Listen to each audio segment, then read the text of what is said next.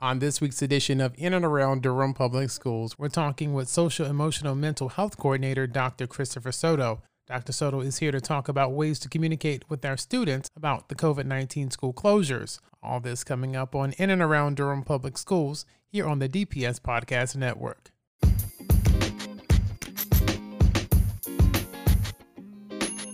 Hello and welcome to Season 2 of In and Around Durham Public Schools, a podcast created to share information about all the great things happening here with our students, teachers, programs, and initiatives here at Durham Public Schools. I'm your host, Truett O'Neill from the Office of Public Affairs. Welcome. Well, who would have ever thought we'd be living in times like these? If you were to ask me 6 months ago about the possibility of a pandemic and having to govern ourselves according to social distancing guidelines, I would have thought it to be impossible. This has been pretty rough on everyone, including our students. It's been difficult to wake up every day to an uncertain future, and it's been a challenge to say the least. Our seniors are struggling the most. Proms have been postponed, graduations are still scheduled, yet they could all change depending on how we as a community successfully navigate social distancing. With that being said, it's been a little over 4 weeks since DPS and the Board of Education closed schools to students due to the COVID-19 pandemic.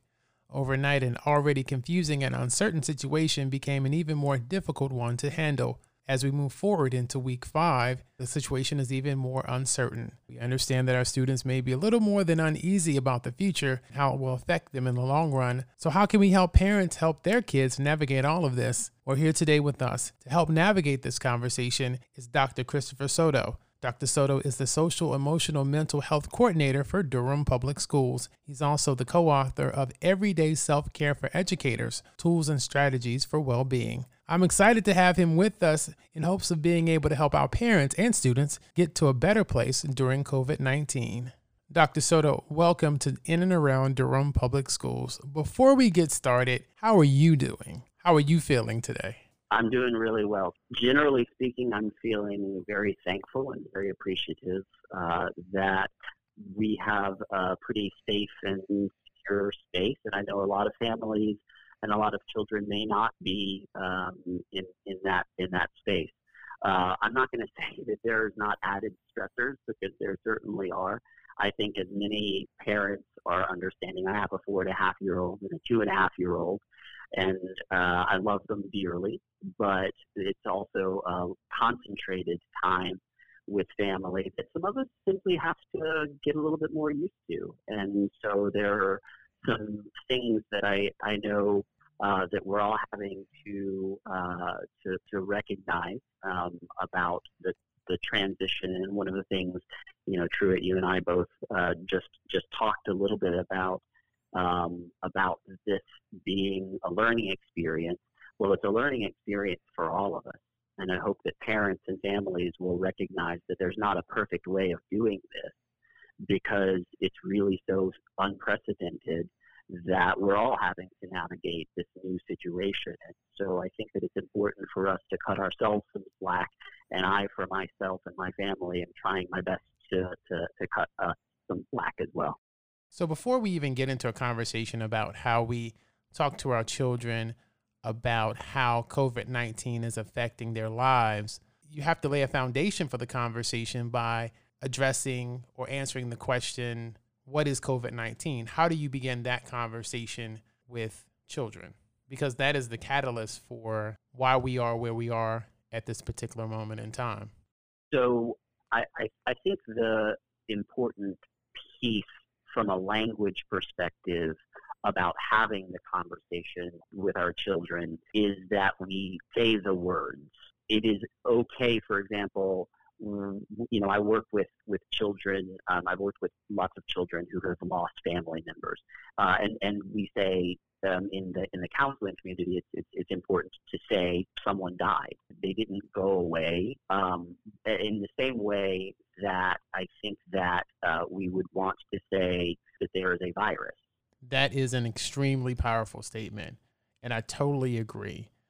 With that in mind, how do you begin having the difficult conversation of how COVID-19 has affected the community and, more importantly, the individual lives of our students? our children? Right. It would be difficult, depending on the responses that we get from kids, that will then identify how much we need to have that conversation. And so I would say that if we start having a conversation about the spread of virus and how that works, and then very importantly, as I mentioned earlier, how we can head off and mitigate the spread of the virus, which does increase the sense of control that we have to the best of our ability, right? There are some things that we can't control, but right now what we can control is making sure that we're washing our hands, making sure that we're cleaning our groceries, making sure that we're keeping an appropriate 6-foot physical distance from one another when we do interact. Those are things that we can control. So then if we continue to have that conversation, and if we are being good, active, listening parents or family members, then we certainly may encounter an inquisitive child or young adult who may be anxious about more serious implications of the virus, which would include death. And then at that point in time, I think it is important to acknowledge that death does exist, that there are real consequences, and that those are scary. And it's okay to be scared. It's okay for all of us to be worried. What needs to happen then is that for us as caregivers, we still need to continue to be calm and to be reassuring to the best of our ability, and then to be able to say, and that's why we're taking the approach that we are. We've shut down schools. We're making sure that as many people as possible are staying indoors and at home. And we know that that may be difficult, but that's the way that we're addressing the worst case scenario. I was in the grocery store maybe about 4 days ago, and a friend of mine had his son, kept asking his dad, it was like, hey, when am I going back to school? Mm-hmm. That is something that, a parent really can't give an answer to at this particular point. How do you have that conversation when a young child is asking a question that's really kind of, you would normally be able to answer, but at this particular point in time, you can't give an answer for it? So as parents, and oftentimes as educators, I think one of the mistakes that we make is that we are supposed to have the answers, and those answers are supposed to be right. And one of the lessons that I think, and this is true of early childhood, middle childhood, and adolescence, is that I think that we underutilize really taking the cues from the kids and asking more questions and listening when they're asking questions. How are you seeing this? What is this like for you? Are you worried about it? And having them have the conversation. With respect to answering questions that don't really have a right or correct answer, I think it is really important to acknowledge that. I think kids understand far more than sometimes we adults are willing to give them credit for. And so I think that we score points when we say, I don't know. How does that make you feel? Is that okay for you? What can we do as parent and child, as family, to make sure that we're having a fun and being safe? I think that it's important in those situations to really hear what the kids have to say and acknowledge that we don't have all of the answers. Should parents feel concerned that they don't have the answer? So there's this wonderful tool that I use both in counseling and to the best of my ability in my own life, and it's the Serenity Prayer. Grant me the serenity to accept the things I cannot change, the courage to change the things that I can, and the wisdom to know the difference. And for us as parents, I think the most important line is the last line, which is the action item. What can I control and what can I not control? And so absolutely, there are some answers that we need to have, but I think that we may overestimate the comfort that it gives if it is obvious that we are shooting from the hip. And so I think that it is important, again, to acknowledge that we may not, but the important feature then becomes to say we're doing the best we can to make sure that everyone is safe. So, for example, in those moments, what may be warranted would be what we're trying our best to do is make sure that we are washing our hands, that we are, making sure that everybody is staying away from one another for a period of time. We're not exactly sure how long that's going to be because some people are getting sick and we are concerned about that. But we're doing the best we can to make sure that we're staying safe. So I'm figuring at this point we are going into week 5 of this COVID-19 closure, and I would assume that some of our students, whether they be the younger ones or the older ones, may be experiencing a little bit of separation anxiety from being away from the greater community, away from their teachers, their schools, their teams, and their friends. What is some advice that you can give to parents and guardians to address the issue of being away from their friends and their community? The way that I would really lean parents towards navigating that separation with their kids is going back to one of the things that I said earlier, which is really just listening and talking to them. Because, again, I think that we're in a situation that is so unique and unprecedented that we can't reassure them to say it's okay. Because if we say it's okay and they don't feel okay, then we're invalidating the feelings of isolation that they may be experiencing.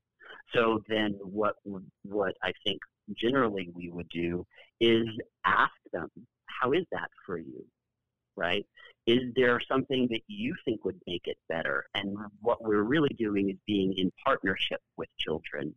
Can we design a little bit more of our time with podcasts? Can we spend a little bit more time reading? Or to your point, Truett, that you made just a little bit ago, are there some people who you haven't connected with that you would like to FaceTime or to talk on the phone? I think that there are a lot of suggestions that we can come up with, but the most important piece of it is to allow kids to feel like they have some kind of control in this really strange space that we're in. What is your advice when it comes to addressing issues in regards to some of our older students that are college-bound? I think that with younger children, we are creating more structure.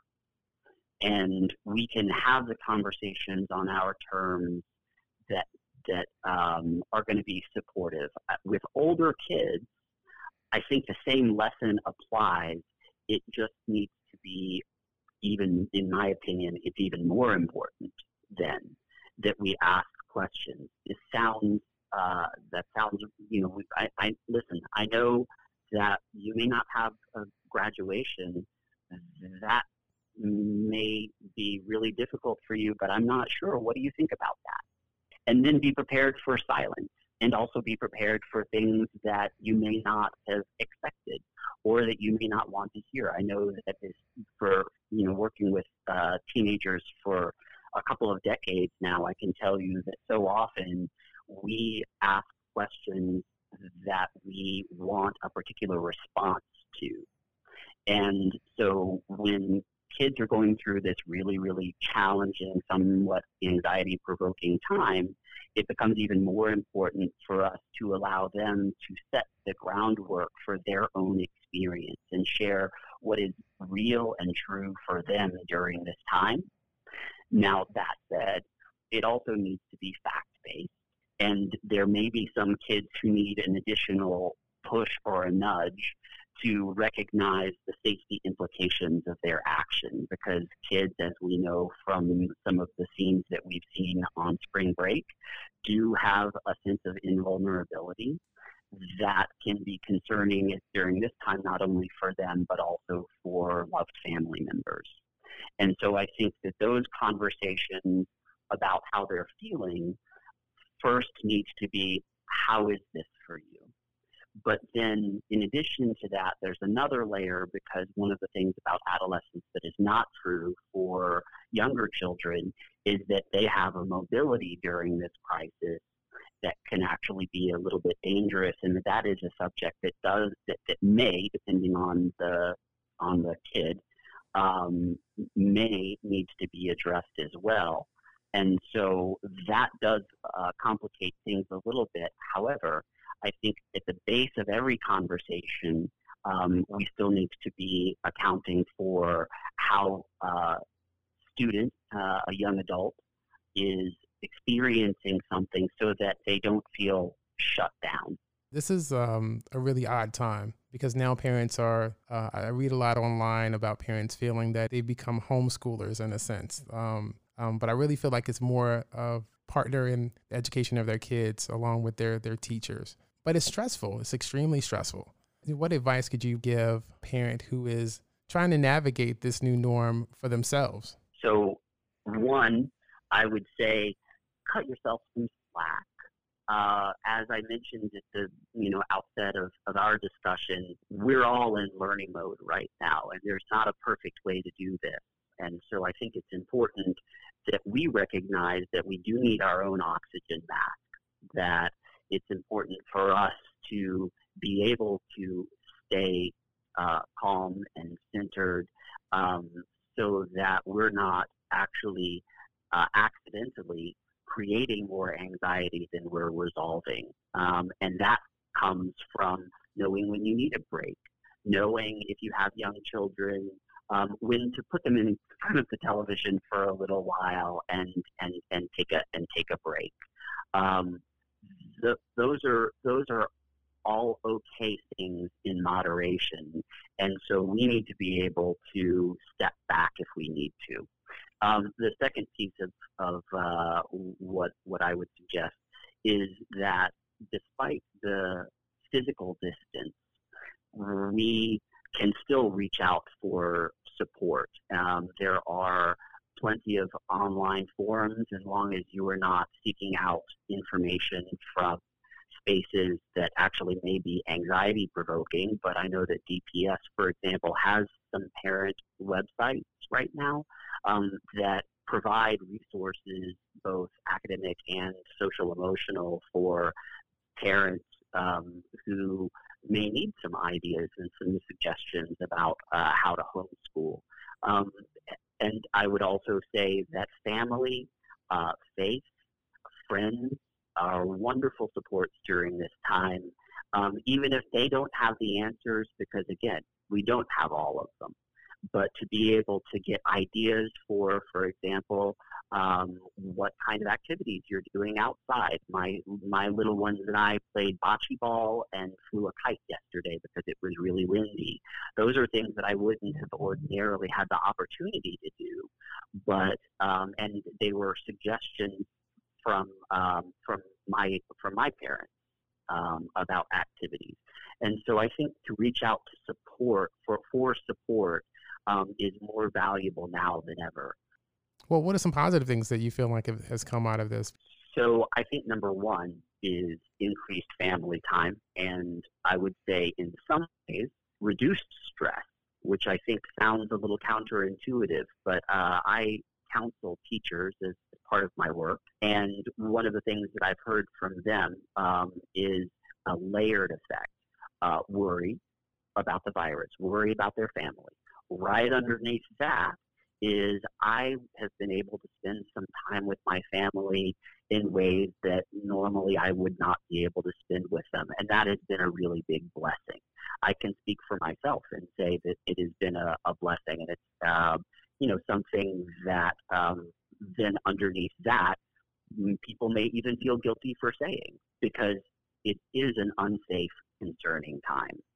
But I think to be able to cut yourself some slack and recognize that we may be able to spend time with our children and our family that we wouldn't otherwise have had.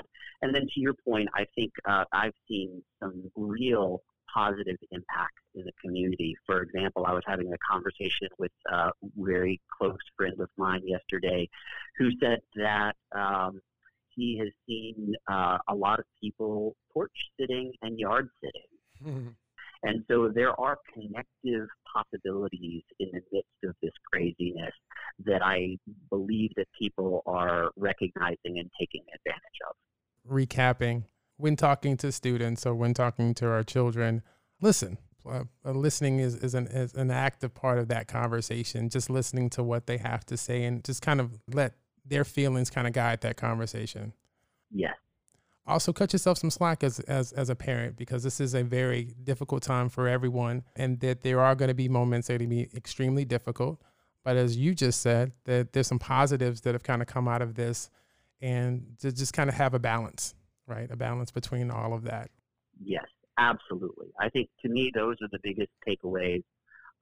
Just recognizing our limitations, owning our limitations, but also making sure that we are taking this in a way that can be reassuring and perhaps even positive for our children. I think I'm going to give you a nickname now. I call you Dr. Feelings. I'll take it. Anything else you want to share? Parting words? I would say no. Well, that's an excellent place to stop then. Well, Dr. Soto, thank you for joining us today on the podcast. It's been a pleasure having you today. I definitely look forward to having you on the podcast again soon. Well, that's it for this edition of In and Around Durham Public Schools. I would like to give a shout out to all our essential workers everywhere who are keeping things going during this very uncertain and difficult time. Thank you. Like what you heard? If so, we encourage you to subscribe to our podcast via Anchor FM, Spotify, Apple Podcasts, Google Podcasts, Breaker, Pocket Casts, Radio Public, iHeartRadio, and Stitcher. And now you can also listen to our podcast via your Alexa-enabled smart device. Just say, "Hey Alexa, play the Durham Public Schools Podcast Network." It's that easy. I'm Truett O'Neill for In and Around Durham Public Schools. Have a great day. We are DPS.